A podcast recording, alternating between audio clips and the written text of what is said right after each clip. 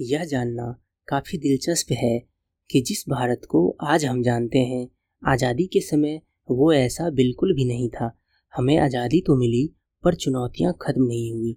सबसे बड़ी चुनौती जो देश के सामने खड़ी थी, वो था टुकड़ों में बटे देश को एकजुट करना, और ये उतना आसान भी नहीं होने वाला था। उस समय राजनीतिक इकाइयों की दो श्रेणियाँ थी, ब्रिटिश प्रांत और देसी रियासतें। भारतीय स्वतंत्रता अधिनियम उन्नीस सौ सैंतालीस के तहत दो देश बने, भारत और पाकिस्तान। देसी रियासतों को ये आज़ादी दी गई कि या तो वे भारत में शामिल हो जाएँ, या पाकिस्तान में शामिल हो जाएँ, या फिर स्वतंत्र रहें। साढ़े पाँच सौ से अधिक देसी रियासतें भारत के भौगोलिक सीमा क्षेत्र में था, जिसमें से जूनागढ़, कश्मीर और हैदराबाद जो कि बाद में शामिल हुआ, को छोड़कर सभी रियासतें भारत सरकार के आह्वान पर भारतीय संघ में शामिल हो गया।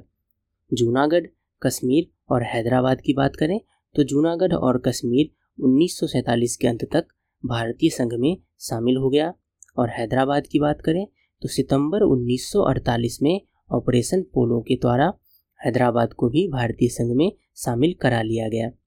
इस तरह से भारत एकीकृत हो गया, जिसमें सरदार वल्लभ भाई पटेल का किरदार सबसे अहम रहा। 26 जनवरी 1950 को जब भारतीय संविधान पूरी तरह से लागू हो गया तो भारतीय संविधान के तहत भारतीय राज्यों को चार भागों में वर्गीकृत किया गया। भाग क, भाग ख, भाग ग और भाग घ। भाग क में उन राज्यों को रखा गया, जहाँ ब्रिटिश भारत में गवर्नर का शासन था। जैसे कि असम, बिहार बम्बई मध्य प्रदेश मद्रास उड़ीसा पंजाब, पश्चिम बंगाल इत्यादि। वहीं भाग ख में उन राज्यों को रखा गया जहाँ पर शाही शासन था और जो राज्य प्रमुख द्वारा शासित था। इन राज्यों में शामिल था हैदराबाद, जम्मू और कश्मीर, मध्य भारत, मैसूर, पटियाला, राजस्थान, सौराष्ट्र, विंध्य प्रदेश, त्रावणकोर इत्यादि। भाग ग की बात करें तो इस भाग में ब्रिटिश भारत के मुख्य आयुक्त का शासन और कुछ में शाही शासन था। इस भाग में जो राज्य शामिल था, वो कुछ इस प्रकार का था। अजमेर, बिलासपुर, भोपाल कूच बिहार दिल्ली, कुर्ग, हिमाचल प्रदेश और कच्छ। अंडमान एवं निकोबार द्वीप को अकेले भाग घ में रखा गया था। 1950 में चार वर्गीय राज्यों की घोषणा तो कर दी गई, पर ये इतना आसान भी नहीं था। दरअसल आज़ादी मिलने के साथ ही देश के कुछ भागों से भाषा के आधार पर राज्यों के गठन की मांग शुरू हो गई। मध्य 1948 तक आते आते इसको ठीक ठाक मात्रा में प्रतिनिधित्व मिलने लग गया। दरअसल भाषा के आधार पर राज्यों के गठन की मांग का एक बड़ा कारण ऐतिहासिक था। साल 1917 में कांग्रेस ने ये खुद कहा था कि आज़ादी मिलने पर वो भाषाई आधार पर राज्यों के गठन का समर्थन करेगी। 1920 के नागपुर अधिवेशन में भाषाई प्रांत के आधार पर कांग्रेस कमेटियों का गठन भी किया गया। 1937 में लिखे एक पत्र के माध्यम से पंडित नेहरू भी भाषाई प्रांत को अपना समर्थन दे चुके थे। जहाँ तक रही महात्मा गांधी की बात तो वे भी भाषाई प्रांत के मांग का समर्थक था। अपने मृत्यु से कुछ दिन पूर्व, यानी कि 25 जनवरी 1948 को महात्मा गांधी ने इस बात को याद दिलाते हुए कहा था कि कांग्रेस को 20 वर्ष पूर्व किए गए वादे को निभाने का वक्त आ गया है। आज़ादी के बाद पंडित नेहरू भाषाई प्रांत के पक्ष में नहीं था। शायद इसके पीछे का एक डर ये भी रहा होगा कि देश अभी अभी धर्म के आधार पर अलग हुआ है। इसे फिर से भाषा के आधार पर बांटने से एकता और अस्थायित्व को खतरा हो सकता है। फिर भी दबाव के चलते जून 1948 में रिटायर्ड जज एस के धर की अध्यक्षता में भाषाई प्रांत आयोग का गठन किया गया। आयोग ने अपनी रिपोर्ट दिसंबर 1948 में पेश की और भाषाई आधार पर राज्यों के पुनर्गठन को नकार दिया। इसके स्थान पर उन्होंने प्रशासनिक सुविधा को आधार बनाए जाने पर ज़ोर दिया। इस निर्णय से भाषाई प्रांत के समर्थक खुश नहीं हुए। बल्कि उनमें और असंतोष फैल गया, खास करके दक्षिण भारत में इसके प्रति ज़्यादा असंतोष था। दिसंबर 1948 में इन सारे मसलों को ध्यान में रखकर एक अन्य प्रांतीय भाषा समिति का गठन किया गया, जिसके अध्यक्ष पंडित जवाहरलाल नेहरू, सरदार वल्लभ भाई पटेल और पट्टाभी सीतारमैया थे। इस समिति ने अप्रैल उन्नीस सौ उनचास में अपनी रिपोर्ट दी और भाषाई राज्य के पुनर्गठन को कम से कम दस वर्ष तक टालने की सिफारिश की। इससे विवाद थमा नहीं, बल्कि साल उन्नीस सौ उनचास में कई अन्य आंदोलन शुरू हो गए, जैसे कि मैसूर बम्बई और हैदराबाद में फैले कन्नड़ भाषी लोगों के लिए अलग राज्य बनाने के लिए संयुक्त कर्नाटक आंदोलन शुरू हुआ। साथ ही संयुक्त महाराष्ट्र आंदोलन और पंजाब से पंजाबी भाषी लोगों के लिए अलग राज्य बनाने की मांग उठने लग गई। कुल मिलाकर देश के बड़े हिस्से से भाषा के आधार पर राज्य गठित करने को लेकर आवाज़ें उठनी शुरू हो गई। इस सब में तेलुगु भाषियों का आंदोलन धीरे धीरे उग्र होता चला गया, जो कि आंध्र राज्य चाहते थे। हालाँकि जेबीपी समिति ने आंध्र राज्य के मांग को सही ठहराया था, लेकिन साथ में उन्होंने ये भी कहा था कि ये तभी पूरा हो सकता है जब आंध्र समर्थक मद्रास की मांग को छोड़ दें। दरअसल मद्रास उस समय दक्षिण भारत का सबसे बड़ा शहर हुआ करता था और इसीलिए तमिल और तेलुगु भाषी दोनों ही इस शहर को चाहते थे। पर उस समय के वहाँ के मुख्यमंत्री सी राजगोपालाचारी ऐसा नहीं चाहते थे। कुल मिलाकर इसे इस रूप में देखा जाता है कि पंडित नेहरू ने ये पासा इसीलिए फेंका ताकि लोगों को आश्वासन मिल जाए कि सरकार ऐसा करना चाहती है। हालाँकि देखा जाए तो ये थी तो एक अस्वीकृति ही। खैर 1950 में संविधान लागू हुआ और उसके साथ ही चार आयामी राज्य भी अस्तित्व में आया, जिसके बारे में अभी हमने बात की थी। पर आंदोलन नहीं रुका। उन्नीस सौ बावन के चुनाव के लिए जब पंडित नेहरू दक्षिण भारत गए तो उनको इस विषय को लेकर काफ़ी विरोध का सामना करना पड़ा। उन्नीस सौ बावन के अक्टूबर में एक गांधीवादी विचारधारा से प्रभावित आंध्र राज्य के समर्थक पोट्टी श्री राम मलू भूख हड़ताल पर बैठ गए। लगभग दो महीने के पश्चात उनकी मृत्यु हो गई और उसके बाद चीज़ें इतनी बिगड़ती चली गई कि आखिरकार सरकार को भाषा के आधार पर राज्य बनाने को मजबूर होना पड़ा। और इस तरह से अक्टूबर उन्नीस सौ तिरपन में मद्रास से तेलुगु भाषी क्षेत्र को काटकर एक नया राज्य, आंध्र प्रदेश का गठन किया गया। चूँकि इस तरह की मांग अन्य प्रदेशों से भी उठ रही थी, इसीलिए सरकार ने दिसंबर उन्नीस सौ तिरपन में फजल अली की अध्यक्षता में एक राज्य पुनर्गठन आयोग की स्थापना कर दी।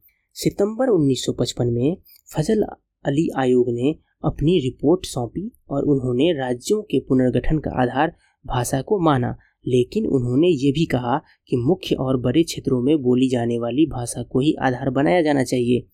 इस आयोग की दूसरी सबसे महत्वपूर्ण बात यह थी कि इसने चार आयामी राज्यों को, यानी कि भाग क, ख, ग और घ को समाप्त कर उसके स्थान पर 16 राज्य और तीन केंद्र शासित प्रदेशों की स्थापना की सिफारिश की। भारत सरकार ने कुछ परिवर्तनों के साथ इन सिफारिशों को स्वीकार कर लिया और 1956 में सातवें संविधान संशोधन अधिनियम और राज्य पुनर्गठन अधिनियम 1956 की मदद से चौदह राज्य और छः केंद्र शासित प्रदेशों का निर्माण किया गया। इसके तहत हुआ ये कि त्रावणकोर, मद्रास के मालाबार क्षेत्र एवं दक्षिण कन्नड़ के कसरगोरों के मिलाकर एक नया राज्य केरल बनाया गया। इस अधिनियम के तहत हैदराबाद राज्य के तेलुगु भाषी क्षेत्र को आंध्र राज्य मिला दिया गया और हैदराबाद को आंध्र प्रदेश की राजधानी बना दी गई। इसी प्रकार से मध्य भारत राज्य, विंध्य प्रदेश तथा भोपाल राज्य को मिलाकर मध्य प्रदेश बनाया गया। कच्छ एवं सौराष्ट्र को बॉम्बे राज्य में मिला दिया गया। कुर्ग राज्य को मैसूर में मिला दिया गया। आप यहाँ पर याद रखिए कि मैसूर को ही उन्नीस सौ तिहत्तर से कर्नाटक कहा जाता है। पटियाला एवं पूर्वी पंजाब को पंजाब राज्य में मिला दिया गया, अजमेर राज्य को राजस्थान में मिला दिया गया। कुल मिलाकर चौदह राज्य और छः केंद्र शासित प्रदेशों की स्थापना हुई। राज्यों की बात करें तो इसमें शामिल था बिहार, असम, ओडिशा, पश्चिम बंगाल बम्बई राजस्थान, पंजाब, मद्रास, आंध्र प्रदेश, कर्नाटक, मध्य प्रदेश, केरल, उत्तर प्रदेश और जम्मू एवं कश्मीर। केंद्र शासित प्रदेश की बात करें तो इसमें शामिल था अंडमान एवं निकोबार द्वीप समूह, दिल्ली, हिमाचल प्रदेश लकादीप अमीन दीवी और मिनिकॉय द्वीप समूह, मणिपुर और त्रिपुरा। इस तरह से भारत के राजनीतिक मानचित्र का पुनर्निर्धारण हो गया और नक्शा पूरी तरह से बदल गया। पर ये राज्यों के पुनर्गठन का अंत नहीं था, बल्कि जल्द ही अन्य क्षेत्रों से भी मांगे उठने लग गई। और कालांतर में नए नए राज्य अस्तित्व में आना शुरू हो गई। और ये शुरू होता है महाराष्ट्र और गुजरात के विवाद से तो हम भी यहीं से शुरुआत करेंगे। महाराष्ट्र एवं गुजरात पहले एक ही राज्य हुआ करता था, जिसे बॉम्बे कहा जाता था। पर यहाँ पर भी भाषाई विवाद ने इतना तूल पकड़ लिया कि अलग अलग राज्य बनाने के सिवा और कोई चारा नहीं बचा। दरअसल हुआ ये था कि बॉम्बे सिटीजन कमेटी जिसके सदस्य जे आर डी टाटा एवं पुरुषोत्तम दास ठाकुर दास थे, चाहते थे कि बॉम्बे महाराष्ट्र से अलग रहे, क्योंकि यहाँ विभिन्न भाषा एवं पंथ के लोग रहते हैं। अगर मुंबई महाराष्ट्र की राजधानी बन जाती तो यहाँ मराठी लोगों का एकाधिकार स्थापित हो जाता। वहीं दूसरी तरफ़, संयुक्त महाराष्ट्र परिषद जिसकी अध्यक्षता शंकर देव कर रहे थे, एक बृहद महाराष्ट्र बनाना चाहते थे, जिसकी राजधानी बम्बई होता। लेकिन इसमें एक नया मोड़ लेकर आया राज्य पुनर्गठन आयोग, जिसने अपनी रिपोर्ट सितंबर 1955 में पेश करते हुए बृहद महाराष्ट्र को नकार दिया और मराठी भाषी जिलों को मिलाकर एक नया राज्य गठन करने की सिफारिश की, जिसका नाम था विदर्भ। 1956 में इस बात को लेकर काफ़ी दंगे हुए। पुलिस कार्रवाई में सैकड़ों लोग मारे गए, पर अंततः संयुक्त महाराष्ट्र परिषद ने बॉम्बे को छोड़ना कबूल नहीं किया। आखिरकार नवंबर 1956 में बॉम्बे राज्य की स्थापना कर दी गई, लेकिन ये भी परमानेंट नहीं था। महज कुछ ही सालों के बाद 1960 में इसे फिर से तोड़ा गया, क्योंकि गुजराती भाषी लोगों को एक अलग राज्य चाहिए था और इस तरह से साल 1960 में मराठी भाषी लोगों के लिए महाराष्ट्र और गुजराती भाषी लोगों के लिए गुजरात अस्तित्व में आया। तो चौदह राज्य तो पहले से ही अस्तित्व में था। अब एक पंद्रहवा राज्य भारतीय संघ में शामिल हो गया, जो कि था गुजरात। जिस समय महाराष्ट्र में आंदोलन चल रहा था, उसी समय देश के अन्य भाग में कुछ अन्य घटनाएँ भी हो रही थी। जैसे कि उन्नीस सौ चौवन में भारत को दादर एवं नागर हवेली मिला, जो कि पहले पुर्तगाल के अधीन था। साथ ही उन्नीस सौ चौवन में पुडुचेरी भी मिला, जो कि पहले फ्रांस के अधीन था। दसवें संविधान संशोधन 1961 के द्वारा दादर एवं नागर हवेली को केंद्र शासित प्रदेश में बदल दिया गया था और चौदहवें संविधान संशोधन के द्वारा पुडुचेरी को केंद्र शासित प्रदेश बनाया गया। गोवा दमन एवं दीव की बात करें तो यहाँ ये याद रखिए कि गोवा और दमन एवं दीव भी पुर्तगाल के अधीन था, लेकिन इसे 1961 में भारत द्वारा हासिल किया गया और बारहवें संविधान संशोधन अधिनियम द्वारा दोनों को केंद्र शासित प्रदेश बना दिया गया। हालाँकि आगे चलकर उन्नीस सौ सतासी में गोवा को पूर्ण राज्य का दर्जा दे दिया गया और साल 2020 में दमन एवं दीव को दादर एवं नागर हवेली में मर्ज कर दिया गया और दोनों को एक ही केंद्र शासित प्रदेश बना दिया गया। इसके बाद जो नया राज्य बना, वो था नागालैंड। यह भी एक आंदोलन का ही परिणाम था जो कि नागाओं ने किया था। दरअसल आज का जो नागालैंड है, वो पहले असम का ही हिस्सा हुआ करता था। आज़ादी के बाद नागाओं के कुछ वर्गों में राष्ट्रवादी गतिविधियों का उदय हुआ, जो कि धीरे धीरे बढ़ता ही गया।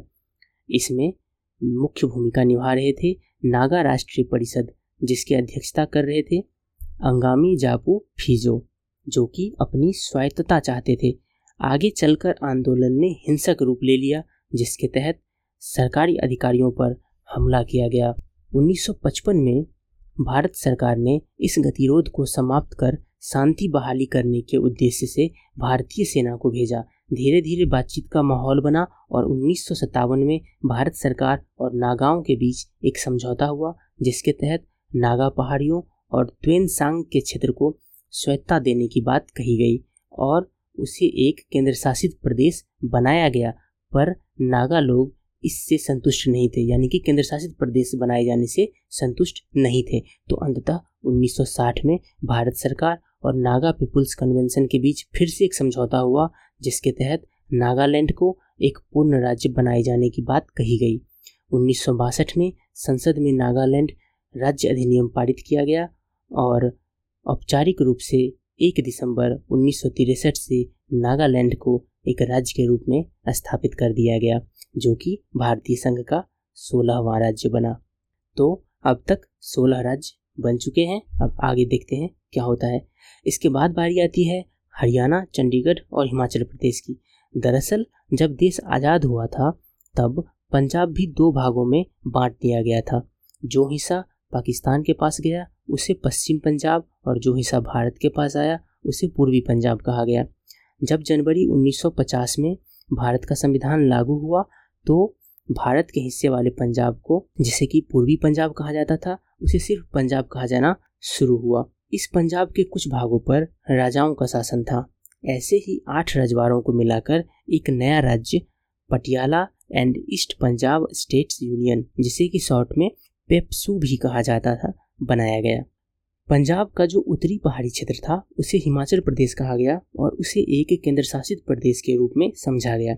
लेकिन 1956 में जब स्टेट रीऑर्गेनाइजेशन एक्ट, यानी कि राज्य पुनर्गठन अधिनियम के तहत चौदह राज्य और छह केंद्र शासित प्रदेश बनाए गए, तब पेप्सू को पंजाब में ही मर्ज कर दिया गया, यानी कि पेप्सू की स्वतंत्र अस्तित्व को खत्म कर दिया गया। आज जिसे हम हरियाणा कहते हैं, वो दरअसल पंजाब का ही हिस्सा था और ये भी भाषा के आधार पर ही एक नया राज्य बना। दरअसल हरियाणा वाले इलाके में लोग हिंदी बोलते थे, जबकि बाकी के पंजाब में पंजाबी बोली जाती थी। पंजाबी भाषी लोगों की ओर से ये मांग थी कि पंजाबी भाषी लोगों के लिए एक अलग राज्य होनी चाहिए। यह मांग 1960 के दशक में अकाली दल के नेतृत्व में और मज़बूत हुई और 1966 तक आते आते ऐसी स्थिति बन गई, जब भारत सरकार को उस पर गंभीरता से विचार करने के लिए बाध्य होना पड़ा। भारत सरकार ने सहाय आयोग का गठन किया और 1966 में उसी की सिफारिशों के आधार पर पंजाब से हिंदी भाषी क्षेत्र को काटकर हरियाणा बनाया गया और दोनों की राजधानी चंडीगढ़ बना दी गई और चंडीगढ़ को एक केंद्र शासित प्रदेश बना दिया गया। इस तरह से हरियाणा भारतीय संघ का सत्रहवा राज्य बना और हिमाचल प्रदेश को अभी भी एक केंद्र शासित प्रदेश ही रहने दिया गया। आगे चलकर जनवरी 1971 में हिमाचल प्रदेश को पूर्ण राज्य का दर्जा दे दिया गया और इस तरह से हिमाचल प्रदेश भारतीय संघ का अठारहवा राज्य बना। 1971 में ही संसद द्वारा एक एक्ट पारित किया गया, जिसका नाम था North Eastern Area Reorganisation Act 1971 जिसके तहत मणिपुर और त्रिपुरा को, जिसे कि स्टेट रीऑर्गेनाइजेशन एक्ट 1956 के तहत केंद्र शासित प्रदेश बनाया गया था, को पूर्ण राज्य का दर्जा दे दिया गया। साथ ही मेघालय को, जो पहले असम का ही एक स्वायत्त हिस्सा था, को भी एक पूर्ण राज्य का दर्जा दे दिया गया। इस तरह से मणिपुर भारतीय संघ का उन्नीसवां राज्य बना, त्रिपुरा बीसवां राज्य बना और मेघालय इक्कीसवां राज्य बना। North Eastern Area Reorganisation Act 1971 के तहत एक और काम हुआ, जो था मिजोरम और अरुणाचल प्रदेश नामक दो केंद्र शासित प्रदेशों का निर्माण। मिजोरम और अरुणाचल प्रदेश असम का ही एक विस्तार था। हालाँकि अरुणाचल प्रदेश को 1971 के नॉर्थ ईस्टर्न रीऑर्गेनाइजेशन एक्ट से पहले North East Frontier Agency region के नाम से जाना जाता था, जिसे कि शॉर्ट में नेफा भी कहा जाता था। इसे उन्नीस सौ सतासी में राज्य का दर्जा मिला, लेकिन उससे पहले सिक्किम भारत का हिस्सा बना और सिक्किम की कहानी ये है कि वहाँ एक शाही शासन था, जिसे कि चौग्याल कहा जाता था। उन्नीस सौ सैंतालीस में ब्रिटिश शासन के समाप्त होने पर सिक्किम को भारत द्वारा रक्षित किया गया। वहाँ के लोगों की मांग पर एक जनमत संग्रह करवाया गया, जिसमें संतानवे दशमलव पाँच प्रतिशत लोगों ने भारत के साथ एक डेमोक्रेसी में रहना मंजूर किया। 1974 में पैंतीसवें संविधान संशोधन की मदद से सिक्किम को एक संबद्ध राज्य, यानी कि एसोसिएट स्टेट का दर्जा दिया गया। लेकिन जल्द ही 1975 में संविधान में छत्तीसवां संशोधन किया गया और सिक्किम को भारत का बाईसवां राज्य बना दिया गया। अरुणाचल प्रदेश और मिजोरम, जिसे कि 1971 में केंद्र शासित प्रदेश बनाया गया था, उन्नीस सौ सतासी में उसे पूर्ण राज्य का दर्जा दे दिया गया। मिजोरम भारतीय संघ का तेईसवां राज्य बना और अरुणाचल प्रदेश चौबीसवां राज्य बना। उन्नीस सौ सतासी में ही एक एक्ट की मदद से गोवा को पूर्ण राज्य का दर्जा दे दिया गया, जो कि भारतीय संघ का पच्चीसवां राज्य बना। इस तरह से उन्नीस सौ सतासी तक 25 राज्य अस्तित्व में आ चुके थे। इसके बाद फिर जो बड़ा पुनर्गठन हुआ, वो हुआ साल 2000 में, जब बिहार से झारखंड नामक राज्य बनाया गया, मध्य प्रदेश से छत्तीसगढ़ और उत्तर प्रदेश से उत्तराखंड बनाया गया। छत्तीसगढ़ छब्बीसवां राज्य बना, उत्तराखंड सत्ताईसवां और झारखंड भारतीय संघ का अट्ठाईसवां राज्य बना। ये सिलसिला यही नहीं रुका बल्कि साल 2014 में आंध्र प्रदेश को काटकर एक नया राज्य तेलंगाना बनाया गया और साल 2019 में जम्मू कश्मीर को दो केंद्र शासित प्रदेश, जम्मू एवं कश्मीर और लद्दाख में बदल दिया गया और साल 2020 के जनवरी में दादर एवं नागर हवेली और दमन एवं दीप को एक ही केंद्र शासित प्रदेश में मर्ज कर दिया गया।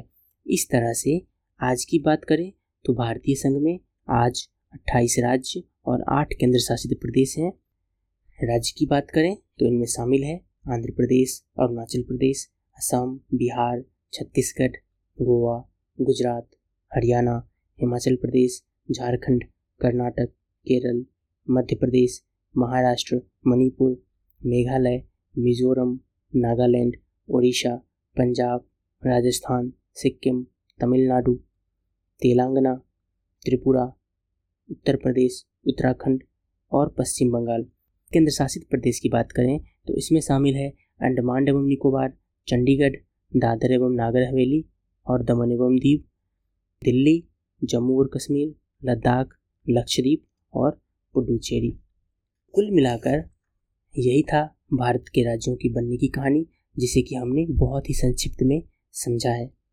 रेफरेंसेस और रेलेवेंट लिंक्स के लिए आप हमारे साइट कॉम को ज़रूर विज़िट करें। धन्यवाद।